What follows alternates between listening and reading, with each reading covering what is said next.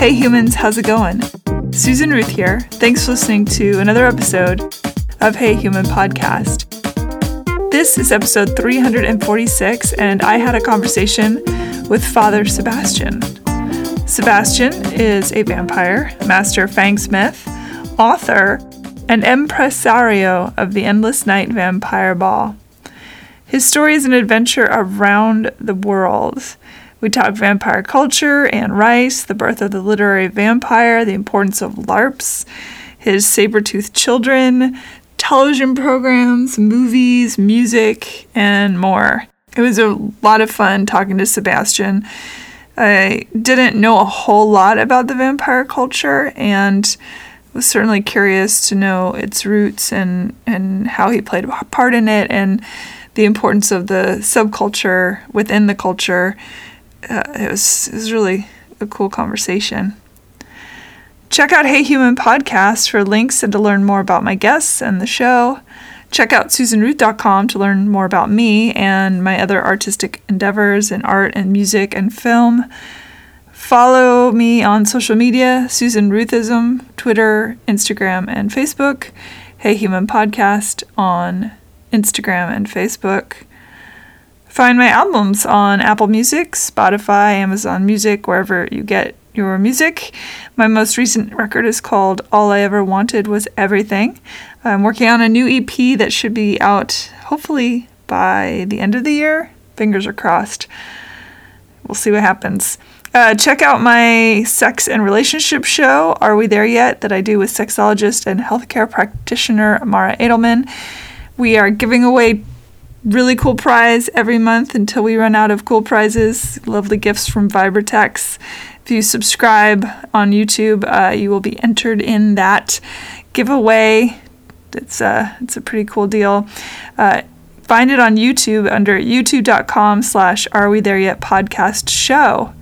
Rate, review, and subscribe to Hey Human Podcast on iTunes or wherever you get your podcasts super helpful. If you haven't taken a moment to rate and review, please do so. Uh, we're going on our seventh year. By we, I mean me. I do it all myself, and you know, it's a lot of work, but it's a labor of love. And you know, I would love to hear from you uh, with the rating and review. It's very helpful for the algorithms and to help spread the show to more people. Thanks for listening. Take care of each other. Be well, be love. Yeah, here we go. Father Sebastian, welcome to Hey Human. Howdy doody. Howdy doody. Uh, and shout out to our mutual friend, Scott Benefil. Hello. I see him often writing his book in the uh, Bordner's Bar. Yes, absolutely. The best nachos in town, Bordner's Bar. oh, absolutely, without a doubt. They're so good. Uh, well, thank you for being here. I really appreciate it. He and I were hanging out chatting the other day, and he said, Hey, I have something that might be interesting for the show. And I said, Great. And thank you so much for you were very quick on the response, and here you are. Mm-hmm. Yeah, let's get into it. Where are you from originally? I'm born in San Diego uh, to a military family. My dad moved back to New York when I was one year old, and I grew up in a very normal family, very suburban. We it was in New Jersey. Don't tell anybody. Um, and then my parents got divorced when I was twelve, and well, they separated when I was twelve, and I dived into role playing games and Dungeons and Dragons and Lord of the Rings and and everything like that. And I fell in love with the vampires, and I uh, have been on an adventure ever since. And it's taken me to 27 countries. Um, these hands have made more fangs than anybody in the world. And I've met amazing people. So, what I do is travel, make fangs, and throw vampire events did you go into the role playing games as an escape, just as some place where you feel connection? Yeah. Mm-hmm. And I played Dungeons and Dragons. It started with a board game called BattleTech. And then I met a guy who was like a total nerd and he introduced me like every two months we would switch games. I learned about Shadowrun and and Vampire the Masquerade and and uh, which came later. But it got me into the gaming community, which was an incredible tool for expressing your imagination. And I learned vocabulary. I learned how to read and write. Dungeons and Dragons taught me how to spell properly. um, but as you know, back then, the uh, D and D is kind of like Stranger Things, where if you want to talk to girls, you don't play D and D. And now today, there's girls ro- ro- rolling. There's roll like a girl for Suicide Girls. Yeah, it's definitely been embraced by everybody. I think, which is great, and I love the hobby, and I'm great that people are expressing their imaginations in a safe, fun way around a table with dice and learning math, and still with pencils and and uh, little and learning how to paint miniatures and stuff like that. It's it's really cool to see the hobby grow so much. Oh yeah, I have friends that do a live for for the internets. They do a live from perception studios they do live dungeons and dragons and they use felt people puppets and and they have they have humans and the puppets. Everyone's playing. It's fantastic. They go into giant improv scenes. Wow. it's really neat. Yeah yeah that's great i'm i'm just I, I just love the hobby of role playing in general and um it's it's really fun and yeah. I, I I, I dropped out of it for a couple years because the real vampires were not happy with the role players. But I said, fuck it. And I got back into the gaming scene. So let's talk a little bit about vampires. You were drawn to that particular lore first. Yeah, I started out with a game called Vampire the Masquerade. I was at a medieval LARP, live action role play, uh, called Xenadria in 1992. And I was playing a big bad lich I was 17 or 18. I can't remember how old I was. Um, and I had two death knights, and I was like totally badass. And I had a staff with a uh, a skull on it that I could whack people with. And there was this lich hunter, this undead hunter. I forget her name, but she was really cool. And she was an actor from the Renaissance Fair. And she goes, You need to kill me by noon on Saturday because I got to go to Harrisburg, Pennsylvania to go to this LARP called Vampire the Masquerade. And I'm like, what is that? That sounds great. And uh, she uh, she went off to the game. I, I stayed behind and played my uh, character, but um, I looked it up and I found this wonderful company called White Wolf, who is creating this role playing game that embraced all the different vampire mythologies and created a vampire genre uh, that it like Vampire the Masquerade is probably one of the greatest influence, three greatest influences on the modern vampire mythos. And I got hooked. And my girlfriend Dawn and I, her name was Dawn for real. Um, she was a, a fairy gypsy witch and a vampire werewolf. I mean, she was everything. She just said, I'll sum it up. I'm just Jewish. and, and I was like, okay and she had long black hair and she wore belly chains and wore patchouli all the time. And we uh, went to our first vampire LARP in uh, the Bank nightclub in 1992. And it was called Inquisition Games. And I had a blast. Okay. I had the time of my life. It was like, and then at 11 o'clock when the goth club opened in the bank, the kids would go the vampires would go down into the catacombs. And we role played and role played and role played our hearts out. But one thing that was weird was um, I had uh, 1993, my girlfriend and I, uh, Dawn, um, she she's sadly passed away hmm. uh, in 2002. I'm sorry. Yeah, it's. I just contacted her sister to see how she was doing, and it was really nice to catch up. But Dawn and I went and got our fangs made from a fangsmith because I went to my grandfather and I go, Grandpa, you're a dentist. Can you make me fangs for Halloween and my prom? And he goes, You're crazy. Okay. So my aunt introduced me to a dental uh, a, a dentist that was really interested in special effects and I went and got things made by a guy named Gregor in Elizabeth, New Jersey on the 3rd of November, 1993. That was my awakening, my day of reckoning. And Dawn and I both got our fangs and we went out to the LARP and we were like really loving it. And I remember when I got home, I dropped one of the fangs down the sink. Mm. Her her dad had to unscrew the sink and get it. But we we went to the prom and um, her health was not very good. So the relationship wasn't really something she could continue with. And I was working in a uh, shoe store in a in Bridgewater Commons Mall called a sh- shop called Wild Pair. And there was four metalhead guys with long hair selling stripper shoes and a gay manager named Lou who had a handlebar mustache and we were selling Doc Martens and stilettos and thigh high boots and stripper shoes and club kid shoes. So a lot of a lot of club kids would come into this in, into the uh, um, shop to get stuff, and I was wearing my fangs on Halloween in 1994. And this one guy goes, "I love your fangs. Uh, where did you get them?" And I'm like, "Uh, the guy retired." And he's like, oh, can you make me a pair? And I had been apprenticing, I had been working as a um, dental technician for a dentist in Bedminster, New Jersey, who was this like really conservative dentist who had a freaky side. And we, uh, he had every Wednesday I'd go and I'd learn how to like repair dentures and fix dentures and mix acrylics and and safety and sterilization and stuff like that. And uh, so I said, sure, uh, I'll make you a pair of fangs, but I'm not ready yet. So I practiced and practiced and practiced. And on Christmas Day, 1994, I made my mom my first pair of fangs. Did she wear them? She wore them. She still has them somewhere.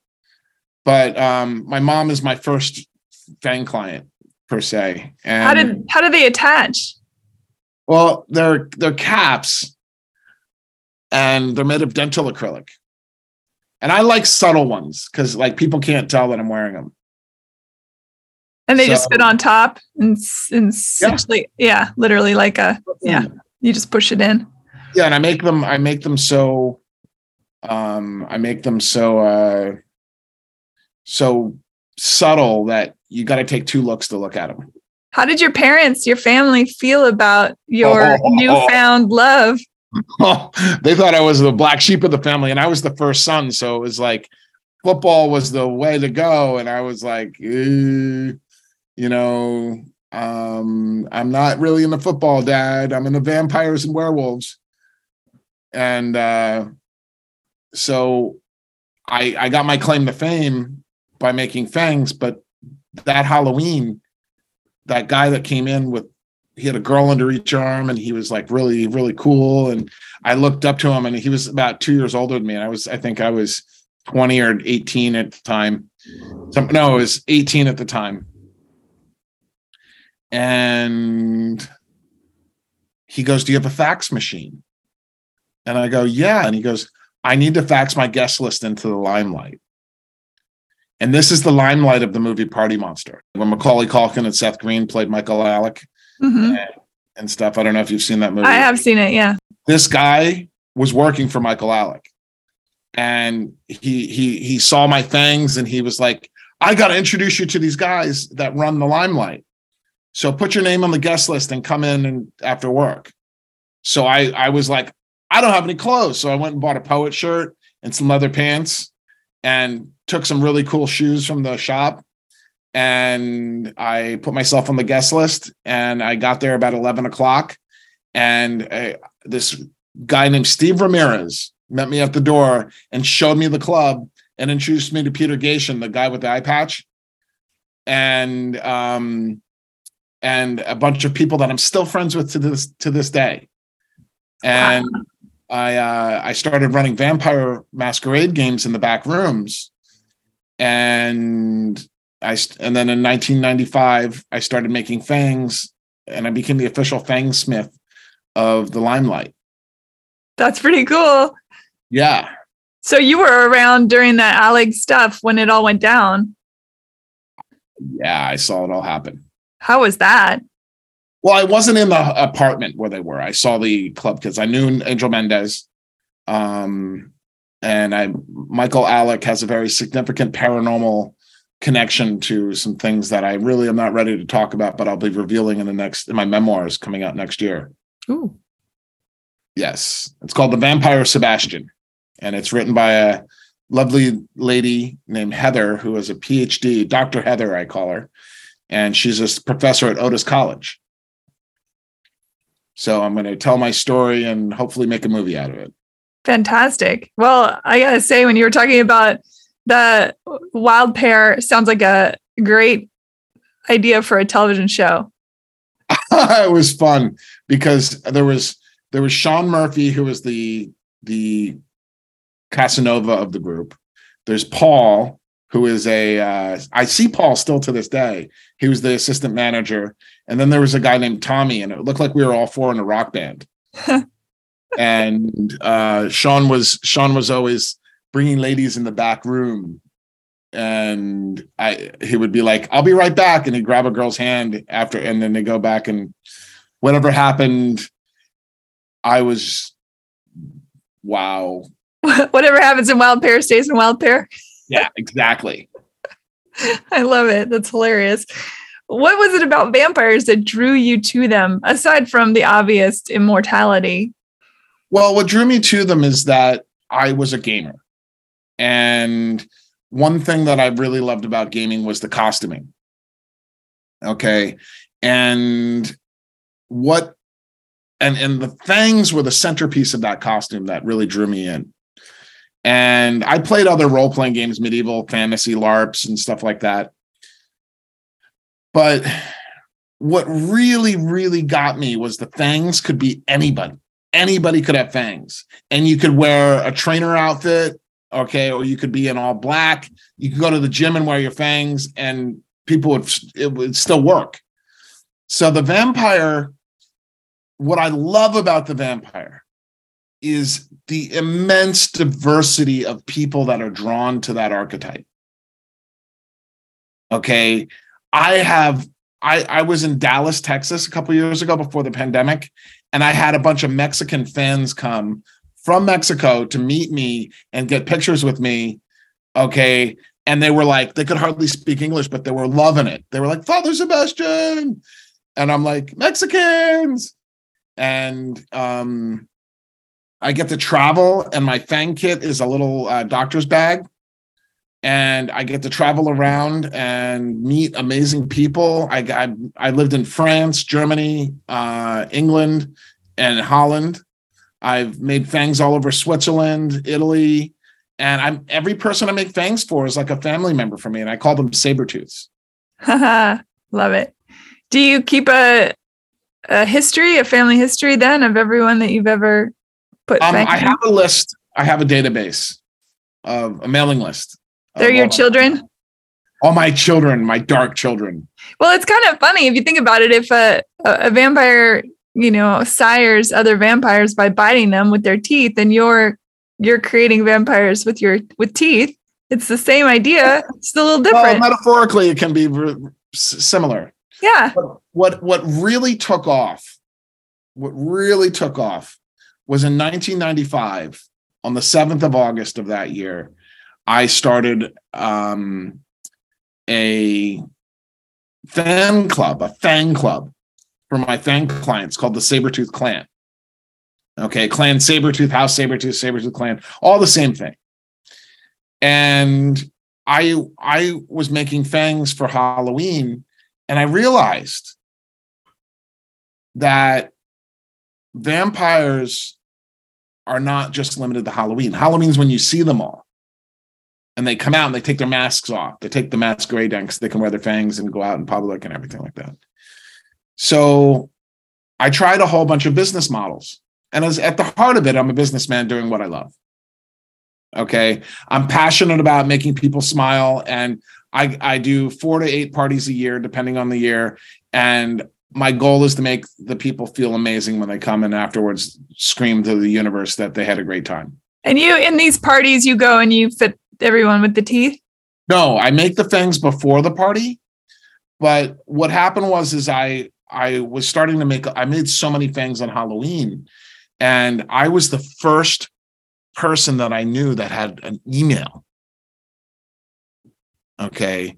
What what happened was is I had this email that was um vampire with a Y at io.com, which was Illuminati Online.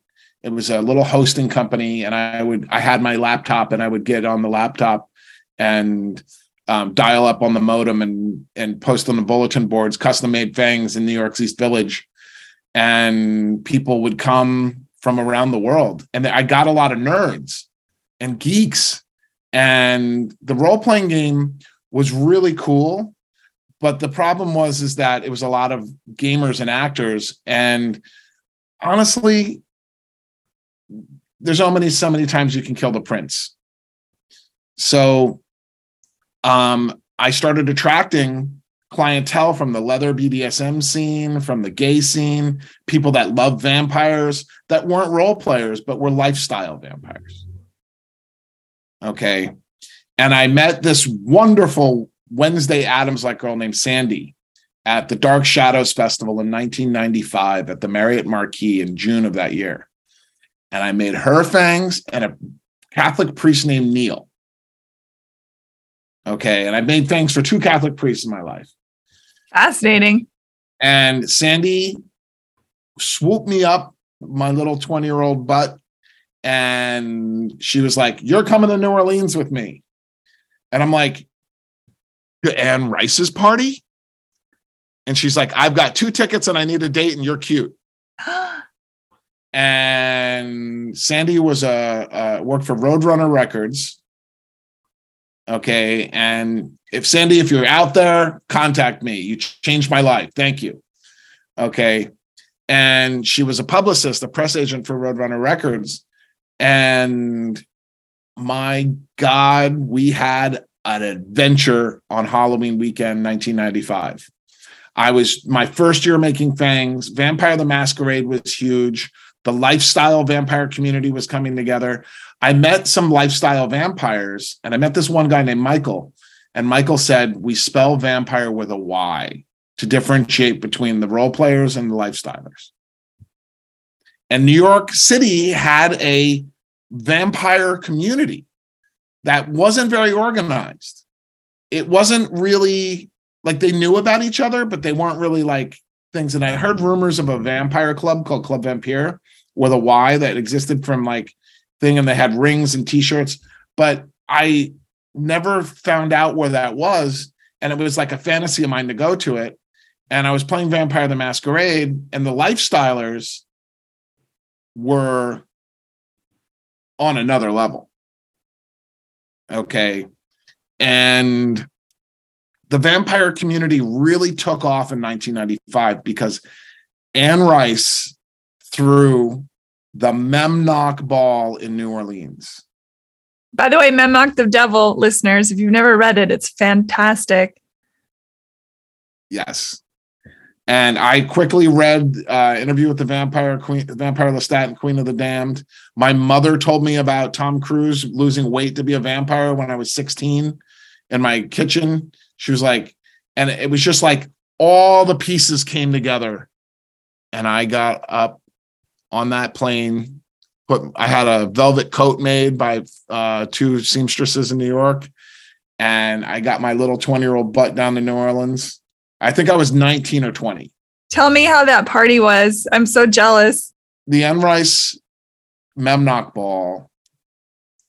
You had to be a member of the fan club or an industry member to be able to get in. And I will tell you, the entrance alone was mind blowing. So it was Friday night. I got to New Orleans. I met up with Sandy. Okay. Sandy and I hung out in our little Airbnb. And Sandy was like, I'm about six foot tall. Sandy's like five one. So I could put my chin on her head. I got in a, a, a taxi and went down to the Garden District. And at St. Elizabeth's Orphanage, right in front of it, was 5,000 vampires or costume people that loved Anne Rice. And it was about five or six in the afternoon. It was still daylight out. And everybody was like waiting for the gates to open. And we all had our golden tickets, like Willy Wonka and the Chocolate Factory. We were like, yes, yes, yes. The queen herself is hosting the greatest vampire ball in history. I consider her a saint for vampires. And my life had become a vamp. My job was making fangs, and and I was running Vampire the Masquerade games in the back rooms of Limelight. Um, and around the corner came a horse-drawn hearse. And these ushers got off and cleared the way but to the to the gate of St. Elizabeth's orphanage. And they pulled a coffin out and they leaned it against one of the poles. They pulled another coffin out, leaned it against the poles. And then they open the coffin and Anne Rice comes out.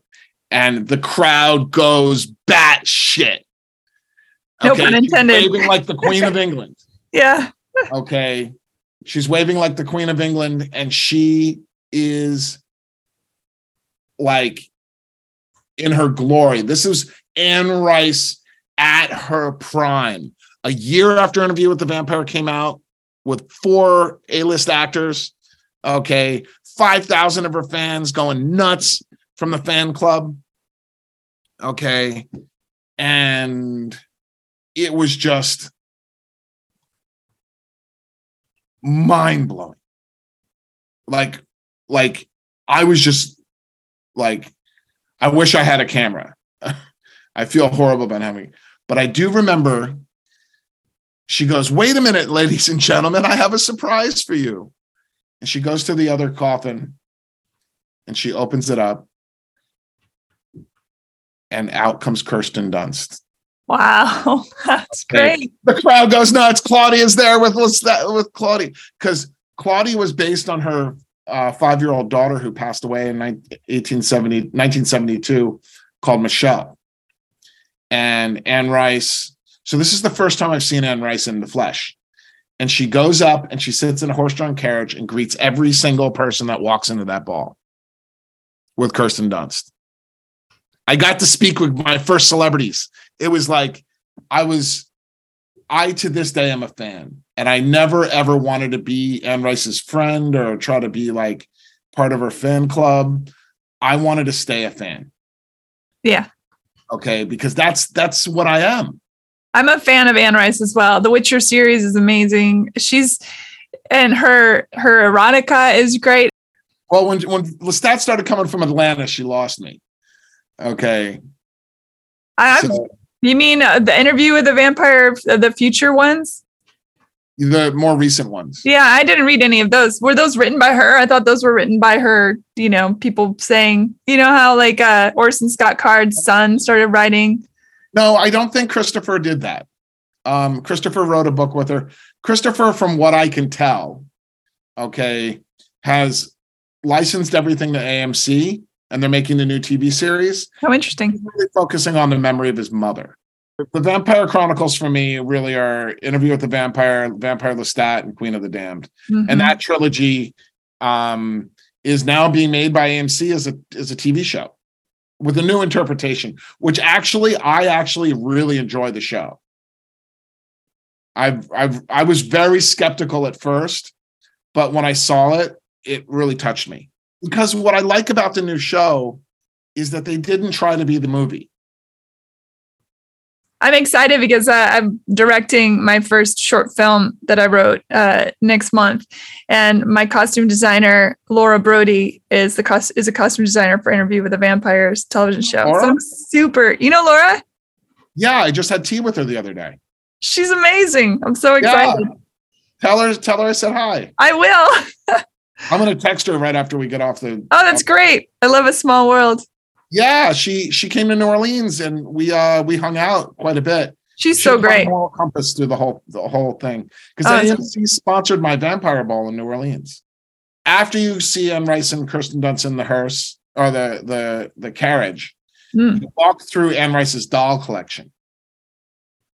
Then you go into the venue, and there's three floors and five ballrooms of endless, endless, endless stuff. One room you go in, there's a treasure chest with uh, with Mardi Gras beads and coins. The next one you go, there's a uh, uh, Victorian dancing. The next, there's a BDSM room. Another room, there's a Victorian violinist and a harpist playing all night. And I I stayed there until sunrise in the courtyard. And I that night I I feel so bad I didn't have a camera.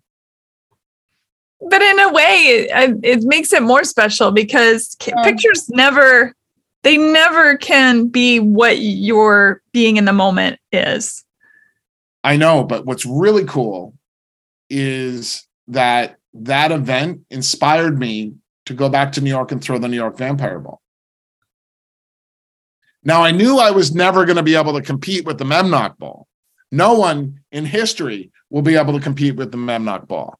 Okay, the Memnoch Ball of any vampire ball in history was the most magnificent experience anybody could ever hope for because of the timing about the movie coming out and the costumes and the freshness of the vampire subculture. The vampire subculture was new. 1995 was the year that the vampire subculture went from a a womb. It was born in 1995. Okay, it, it that was the year the masquerade was dropped, the first Halloween, where vampires um, were going on Ricki Lake Okay. And people would say, I'm a vampire and I love it. So all different expressions and styles of vampirism were represented at the, um, um, Ball. Anne Rice isn't really cool with the lifestyle vampires. She thinks they're going a little above and beyond the metaphor. But so I went back to New York and I went to Peter Gatien, the owner of Limelight, and I said, I want to throw a vampire ball. I have to throw a vampire ball. And he goes, Sebastian, you run your small vampire parties in the back rooms. Go to the bank nightclub and start your vampire ball. So I went to the bank, which was on 225 East Houston Street in the East Village. It was an old bank where I, I played my first vampire LARP at back three years earlier. And I opened the Vampire Ball Saturday of January 1996. We had a red carpet that went into the club and there was limos pulling up and it was just it was incredible. And it was the first time that the old school vampires of uh, of uh, the old the old coven of the people that were around met the new people. And the new people were the saber tooths because I was the only Fang Smith in East Village and my business in 1996 exploded. There was a different year in 1996. And I did a second vampire ball at Coney Island High. Um, and then Peter Gatien finally rented me Limelight. And I and the last Tuesday of of uh, July 1996, I ran my biggest event that I've run ever. 2,800 people. Wow. Tuesday night five bands, 20 DJs. I had the entire limelight. And that week was the disappearance of Susan Walsh, a woman investigating the East Village. She there's a mystery is unsolved about her. And guess what? The media came down on me like crazy. They thought you all had something to do with it. Well, they thought the vampire culture did, and I'm I'm I'm out and open. I'm like Lestat, going, "Hey, baby, come out, come out wherever you are." Okay, I was open and proud to be vampire, but the old school vampires didn't like the media. I was the Lestat in Queen of the Damned, going, "Come out, come out wherever you are, children of the night. Let's go party and be on TV and and love it." And the old vampires were like, no. And I was like, let's drop the masquerade. And we did it. And because of Susan Walsh's disappearance, a woman named Katherine Ramsland came to me and she proposed to write a book about the disappearance of Susan Walsh. So she wanted to trace her footsteps, and I helped her do it. it was, was she at that party? No, no. Walsh was investigating the vampire community, but she was actually doing an article for the Village Voice. And her disappearance brought the media to us. And so I Is that unsolved to this day? It's unsolved to this day. I was at this event in September of 1996, and I met this gentleman, a black guy from Texas who looked like a cat, and he had amazing metal metal uh, jewelry. And I looked at him, and I said, "I have an idea for a piece of jewelry. I want this, this, this, and this. Can you make it?" And he said, Yes, I can. And he made this very piece right here. This came into creation. This is the original. The Ankh? This particular Ankh. Okay. You can see it's it has fangs for claws, a curved blade like a scimitar. Okay, a crescent moon, and and a stone holder for stones. And to be clear, listeners, he's it's around his neck. He's wearing a necklace. Yes. Sabretooth.com, you can see the ankhs there. And this is how the vampire culture was unified. There's thousands of these out there. And it was based on the Hunger Ankh from Whitley Strieber's book, The Hunger, and the movie, the David Bowie and the Catherine Deneuve movie, um, 1982. Mm-hmm. But I wanted it custom designed and this is what brought the vampire community together, this symbol. Between my commissioning him of saying what I wanted and the the the stone colors, if you're new, you wear a white stone. If you're middle of the like not an elder, not a child, okay, you wear a red stone, and then you wear a purple stone for an elder. And we've added other colors, but that was the original concept so you could tell what someone was an elder or or not, or what we call a Calmae, which was a redstone. And to this day,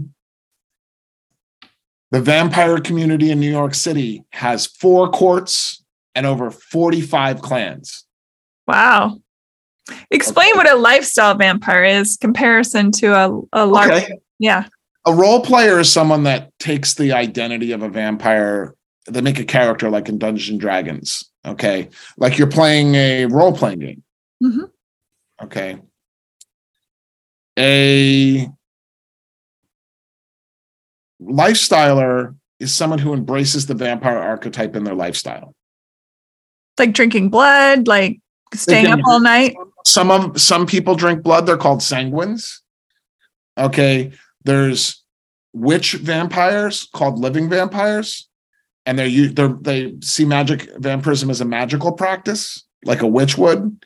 Okay, then there's psychic vampires, who are are a whole variety of psychic vampires. There's there's ones that are good, there's ones that are bad, there's ethical ones, unethical ones, um, and then there's lifestylers. So lifestyle is the fashion, the philosophy, the culture. Okay. There are people out there that drink blood and don't identify as vampires. But the ones that do identify as vampires call themselves sanguines. What would be the philosophy? Well, the vampire community is very diverse. Okay. There's um, the Black Veils, the book that I wrote about the vampire community, which was originally called The Scrolls of Elorath. Okay. And I released the complete version this last fall. So you have your three base vampires. You have your lifestylers, sanguines, and psychics. Okay. You can be a lifestyler and not a sanguine or psychic and just want to wear fangs, dress up, and speak like Bela Lugosi. Okay. And there's black swans, which are people that are kind of like allies of the vampires they're familiars. They're your mom or dad that are like, oh, that's awesome. You know, mom or dad that's like, oh, look how cute they are. They're wearing fangs and they're taking pictures. Okay. So lifestylers can be sanguine, they can be psychic, they can be hybrid and psychic, sanguine, and things. I've done it all. Okay. Then psychic vampires are broken up into like 50 different tribes. Okay. There's your typical psychic vampire, which is not identifying as vampire, which is that annoying, very difficult person in your life that makes you feel responsible just to feel responsible. Okay. That guilts you on everything. It makes you feel bad, drains your emotional energy. Those are the most common vampires, and they usually don't have any place in the vampire community.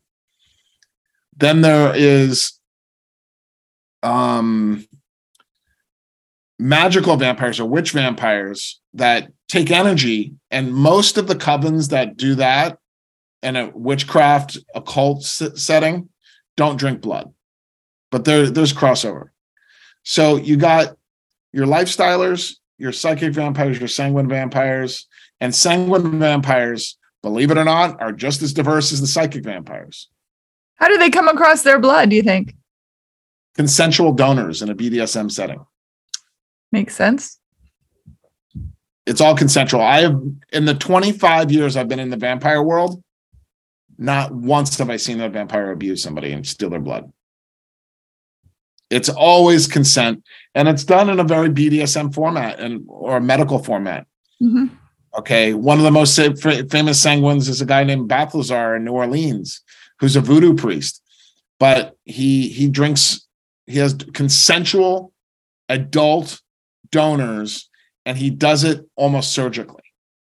He takes a lancelet or a scalpel, and he wears gloves, and he does everything safety, and he stuff. You got to be very careful with those things because it can be really dangerous. Of course you got to deal with STDs, you got to deal with bloodborne diseases, you've got to do, you got to deal with um like biting and saliva.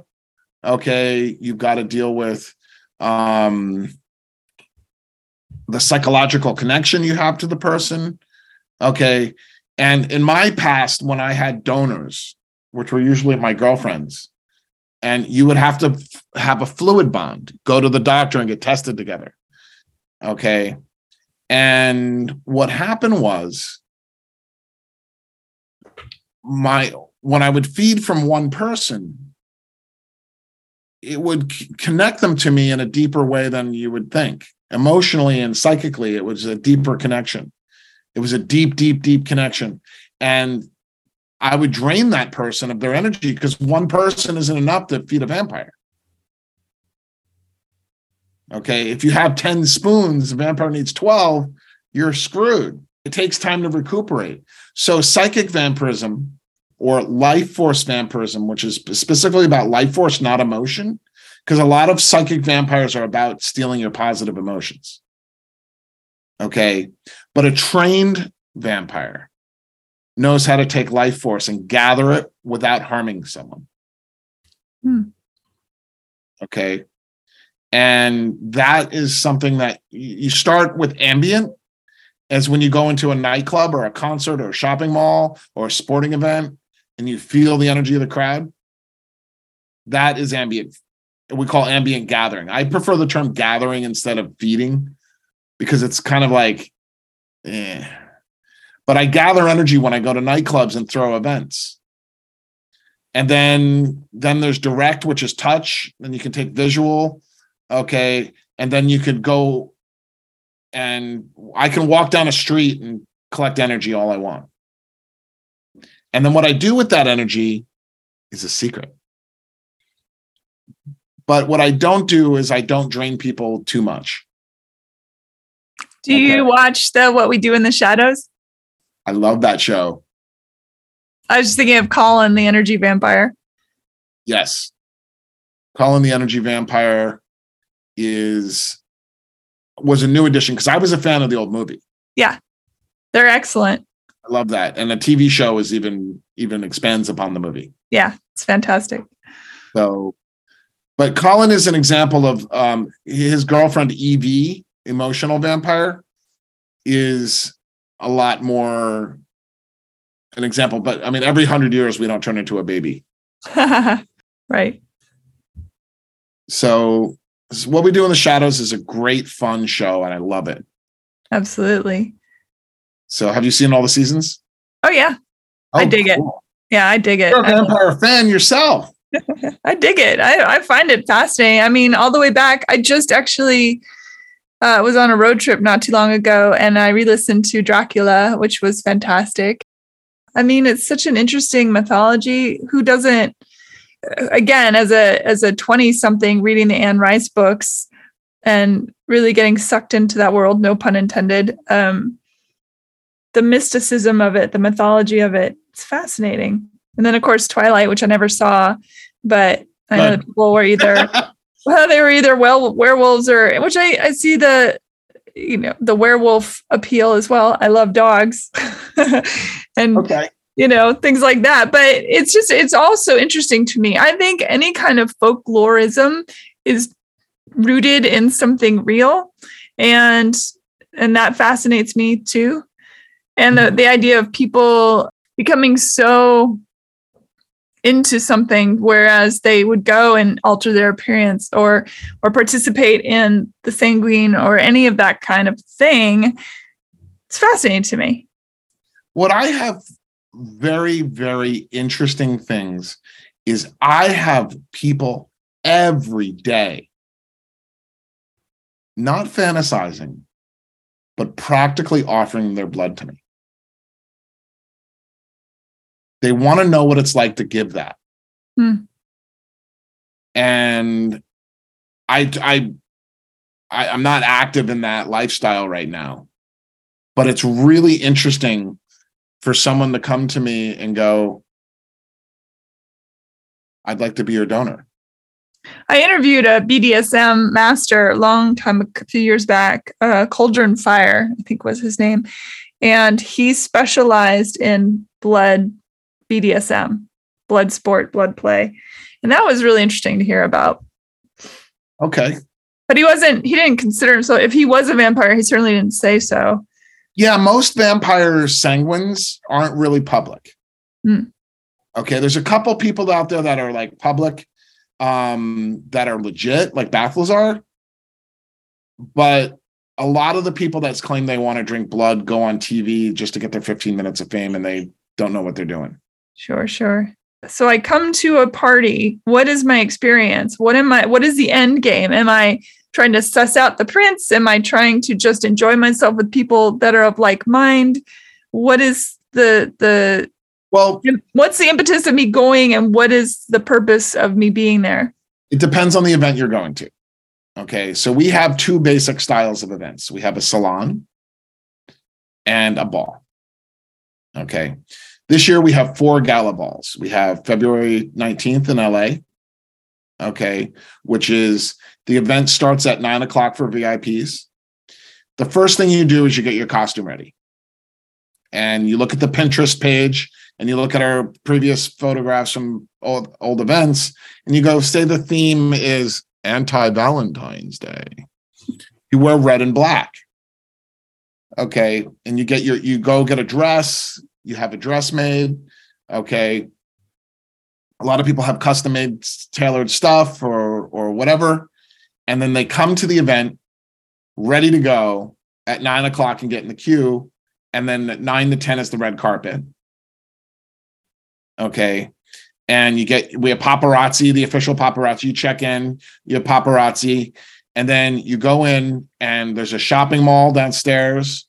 There's a um, um, there's two opera boxes where we put our celebrities. Whatever celebrities show up, we pop them up there so they're safe. Um, celebrity in in the realm of vampirism or celebrity in the realm of period.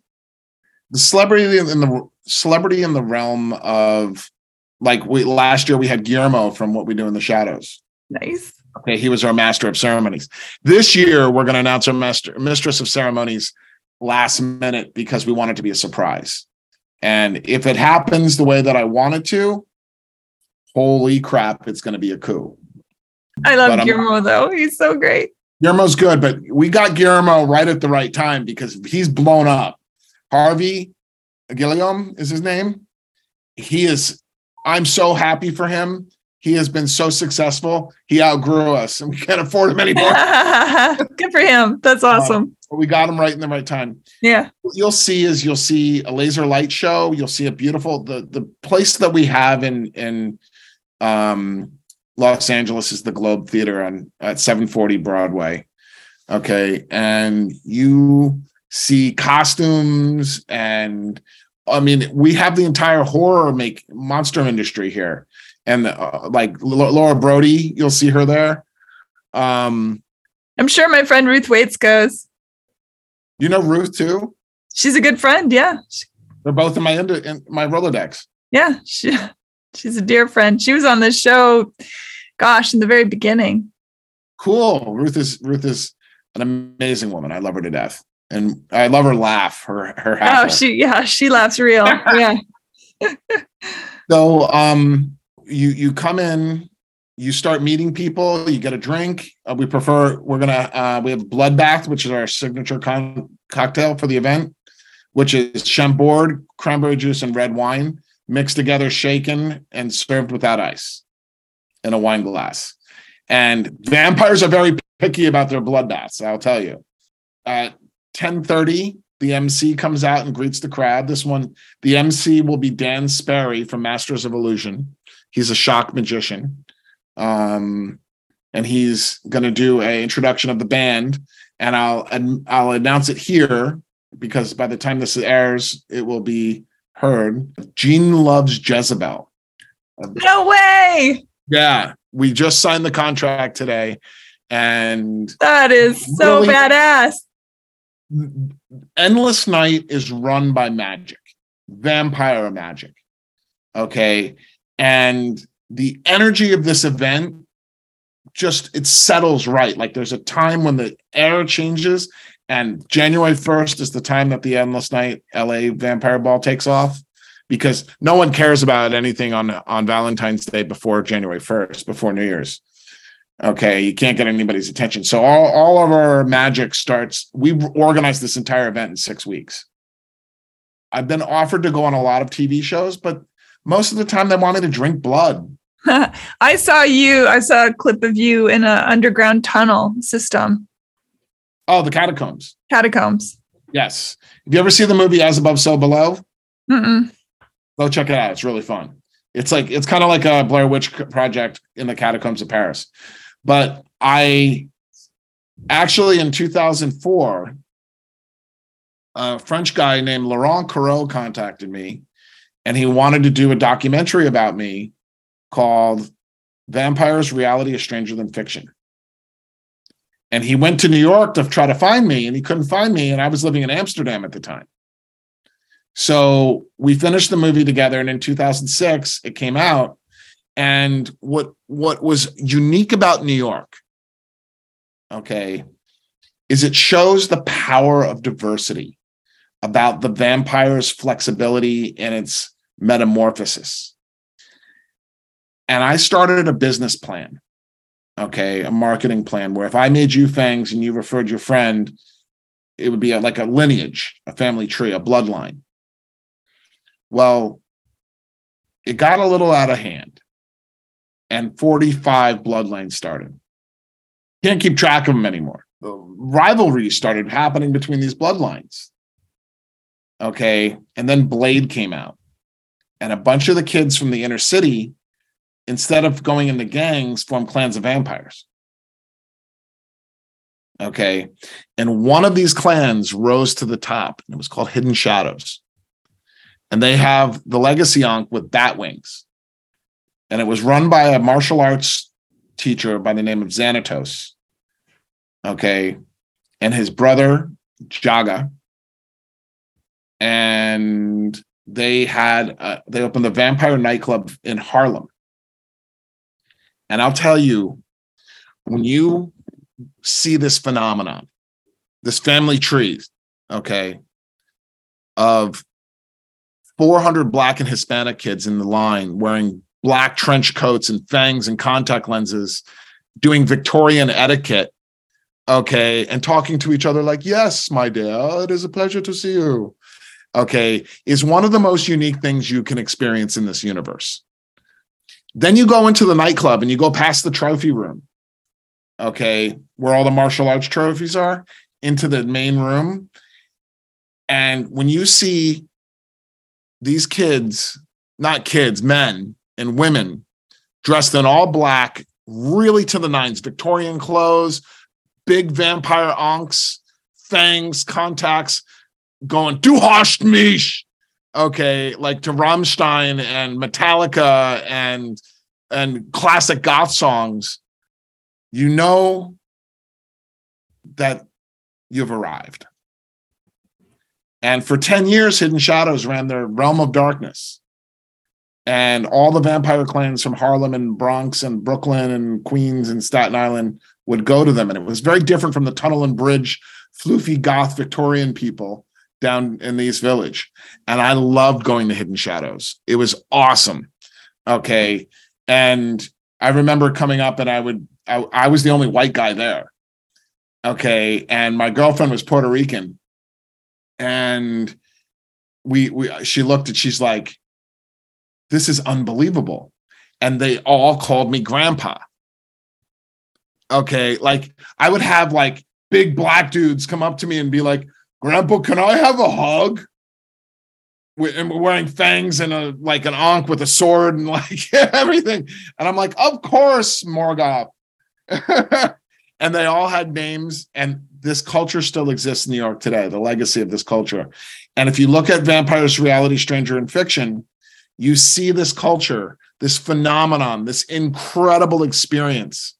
And to this day i'm friends with so many of these people that's awesome i love that it's a nice community yeah, yeah. Did, think of vampires as just gothic white kids hanging out but they made their own realm of darkness. They made. Yeah, I see it. I mean, I think every culture on the planet has some sort of a reference to this type of lore. Every single right. one. So it's not like it's not like something that was born of Anne Rice, even. I mean, it or even of the Vlad the Impaler. Even before that, it was around. I've traced the lineage of the mythology, the modern vampire mythology. Would you like me to explain that? Sure. Okay so there's always been vampires lamia succubi lilith you know vampires lilith. lilith gets such a bad rap but go on well um lilith is very special to me me too but you know she had the wherewithal to be like screw this and run off and everyone's like oh she must be a demon she won't listen to what adam's well, the Lilith myth is is a long podcast unto itself. Of course, of course. Okay. But she she's in many ways the mother of vampires, the Dark Mother. A lot of people give her credit as as the mother of of the first vampires. I like to give her credit as the mother of women who don't take any shit. well, that's how I think of her. Lilith, Lilith is a uh, um, when you're a male child of Lilith, okay, a devotee, you have a very special place amongst women. So, but that's that's another story. So the vampire mythology started in many places at the same time in different eras, and there's different versions of it and stuff like that. The typical European vampire was a revenant. Okay, which was a vampire who was like a zombie that just drank blood. Instead of eating brains, it drank blood, and it would be in graveyards. Okay. Lestat and uh, Claudia and, and uh, Claudia and uh, Louis met one in Interview with the Vampire that was edited out. But in Interview with the Vampire, when they went to Europe to find the other vampires, they um they found a revenant. Okay, and until they went to Paris and met Santiago, and a long story, Interview with the Vampire. So where it really started was Lord Byron. Mary Shelley and John Polidori were all in Swiss in Geneva writing ghost stories, telling spooky stories. Right, that's where Frankenstein came from. Correct. Prometheus. And out of that Victorian, early Victorian theater, drama, Penny Dreadful style writings came a short story called The Vampire with a Y which had the first conscious vampire noble dilettante named Lord Ruthven. which was based on Lord Byron, and it was a revenge story. Okay, where John Polidori credited the story to Lord Byron, and Lord Byron got really upset and went after him. And it was they had a, they had a love affair, and Lord Byron, John Polidori was not very, um, was not a noble. So he he actually um, uh, wrote the short story as a revenge piece against, you know, Lord Byron for blowing him off. But Lord Ruthven was the first dilettante vampire that was a human. Okay. Then you went to Carmilla the vampire, um, Varney the vampire, and then at the end of the 1900s, you had Dracula, 1896. And Dracula changed the game and made vampires famous. And that's what when Vampire with a Y was switched to Vampire with an I. Great book, by the way. Yes. Very different from the movie Bram Stoker's Dracula. Oh, for sure. Absolutely. But from there, the vampire hit its first major marker and became the modern Western mythology of a vampire. Vampires are immortal they can't go out in the day they like all the points that we know as a vampire were really hit in dracula okay but dracula was cursed by god and then anne rice comes along after all these dracula movies and dracula's the main vampire the 1922 movie nosferatu was the first time that vampires were affected by sunlight and were killed by sunlight. Dracula could go out in the day, but he would age. Okay, and he wouldn't have his powers. I heard a great thing the other day. Uh, it was the reason why uh, the whole thing around vampires not being able to see their reflection back in the day was that mirrors were lined in the back with silver. So that's why. And now that they're not, vampires have no problem seeing their reflection. I thought that's such a great. Cool. I love that. So Anne Rice comes along and changes the game again. And she makes atheist vampires. Okay. She each vampire has their own relationship with faith. Lestat doesn't give a shit. He's embracing being a vampire and he loves it and he revels in it. Claudia is trapped in a five-year-old's body and is a doll. And Louis hates himself for being a murderer. So Anne Rice then in later books had the vampire um, she had the vampire covens where vampires were Satanists. But as Armand said, he hasn't seen any sign of the devil or a god. And then Anne Rice gets all religious later. Yeah, sure. But Anne Rice did something very important. She connected ancient Egypt to vampires. Because there's no vampire mythology for real in ancient Egypt. There's there's ka spirits of family members that you got to feed them until they they pass on to the other side that will come back and feed on you but that's the most they have in vampire In the vampire realm. So interesting. Did you see uh, What Lovers Left Alive? Yes, I love that. I did too. I fell so in love with that movie. I had to hunt down the soundtrack of the the Beirut band that's disbanded, Soap Kills, and I had to buy their record. I found it some obscure place and and got it. It's such a great the soundtrack to that movie is so beautiful. Oh, it's wonderful. That movie was one of the top 10 vampire films that I've seen. I loved it. It's so smart. There, if you were not paying attention, there were great lines going by, great, great references to literature. So well done. And they made an appearance in uh what we do in the shadows. Tilda Swinton. yeah, she's so great. Anyway. Yeah. So Anne Rice comes along and changes the game again. She makes diversity amongst vampires and homoerotic vampirism. Sure. Okay. And that vampires are beautiful, angelic beings that are devoted to um that are devoted to to vampires. To the, they hunt with their beauty. They seduce with their beauty.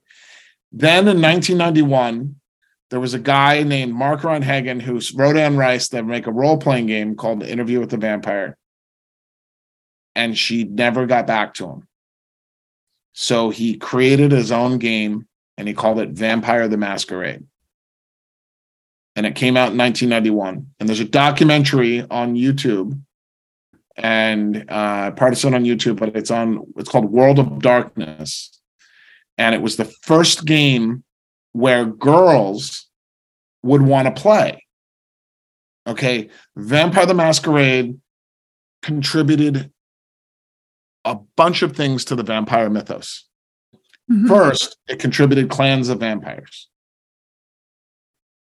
Okay, different clans of vampires. You have the Toreador, which are the artists, and the Tremere, which are the sorcerers, and the Ventrue, who are the nobles and dilettantes, and the Gangrel, which are the, the hippie vampires. And all these different genres of vampires came together in one mythology, in one universe. Hmm. And this is where the story of Cain becoming the first vampire as a curse from God comes from. It was created for the plot line of this universe that the story of the game was in. Hmm. And the concept of princes and vampire courts and the uh, dominions and, and the vampire lords in the Inconnu. Every vampire had a place in Interview with the Vampire. And this game was transferred really well into a LARP, live action role play. Which is where you discovered it. And I did. Yeah. And And I mean, the ideas of, of vampiric creatures have been around for the sirens and the, you know, the the drinking of the blood from various creepy crawlies of the night, you know, the fairies that were the scary fairies. The, oh, Midnight Mass, great example of a fabulous. Oh yeah, that was really cool. Loved So, it. Culturally, the Vampire of the Masquerade was there was a law that vampires had to follow that you weren't allowed to reveal yourself to someone who wasn't a vampire. Okay, and there was other traditions, but the masquerade really set the foundations for a vampire subculture to be born. Hmm. So interesting. So your next event is the one here in, in February in LA. Yes. Yes. But how can people find you, learn more about you and what you do? And if they want to get fangs? they want to get fangs. They want to find out. So basically, my job is to people the world with vampires by making fangs and throwing gatherings for them. Okay, we have the salons, which are more intimate. Okay, that are like um bordellos. Cool. Meets an opium den, meets a burlesque show, meets a vampire lounge, and I'll invite you privately to one. Thank you. Okay, it's coming up soon. And then there's the Vampire Ball, which is our gala event, which happens this year in uh, Los Angeles at the Globe Theater on the 19th of February, the 20th of May in Tampa, Florida. Believe it or not, Tampa's got an incredible vampire culture. I believe it. Okay. And then Salem on September 9th at the Hawthorne Hotel. Cool. Know, the grand finale of the year, the House of Blues on October 28th. Is the Salem, Massachusetts or Salem, Oregon? Salem, Massachusetts. I figured. Salem, Oregon is too conservative for us. you never know. You can find it all at Endless Night, not Endless Nights, endlessnight.com. Great. This has been really interesting, Father Sebastian. Thank you. Well, I hope I hope you come out and visit us sometime. Yeah, I think uh, I'm definitely would love to come to one of the salons and, and check that out. I think that would be so interesting to to see. Every Wednesday night from 10 to 20 to 12 to the witching hour, we have a vampire lounge at downtime uh Bordner's, excuse me. Bordner's which Oh, in the back, in that. We have it on stage and they, they make the stage a vampire lounge for us and all the vampires from the Los Angeles gather there every Wednesday. Oh, that's fun, but it's not super hypey loud music or anything. It's more like a social club. It's you can speak and talk and you can Okay. Yeah. stuff like that. If you ever like to come visit us, you're invited. You know, I love me some Bordners. Best martini. Shout out Keenan. I love Keenan. He's our vampire bartender. I love Keenan. He's the best.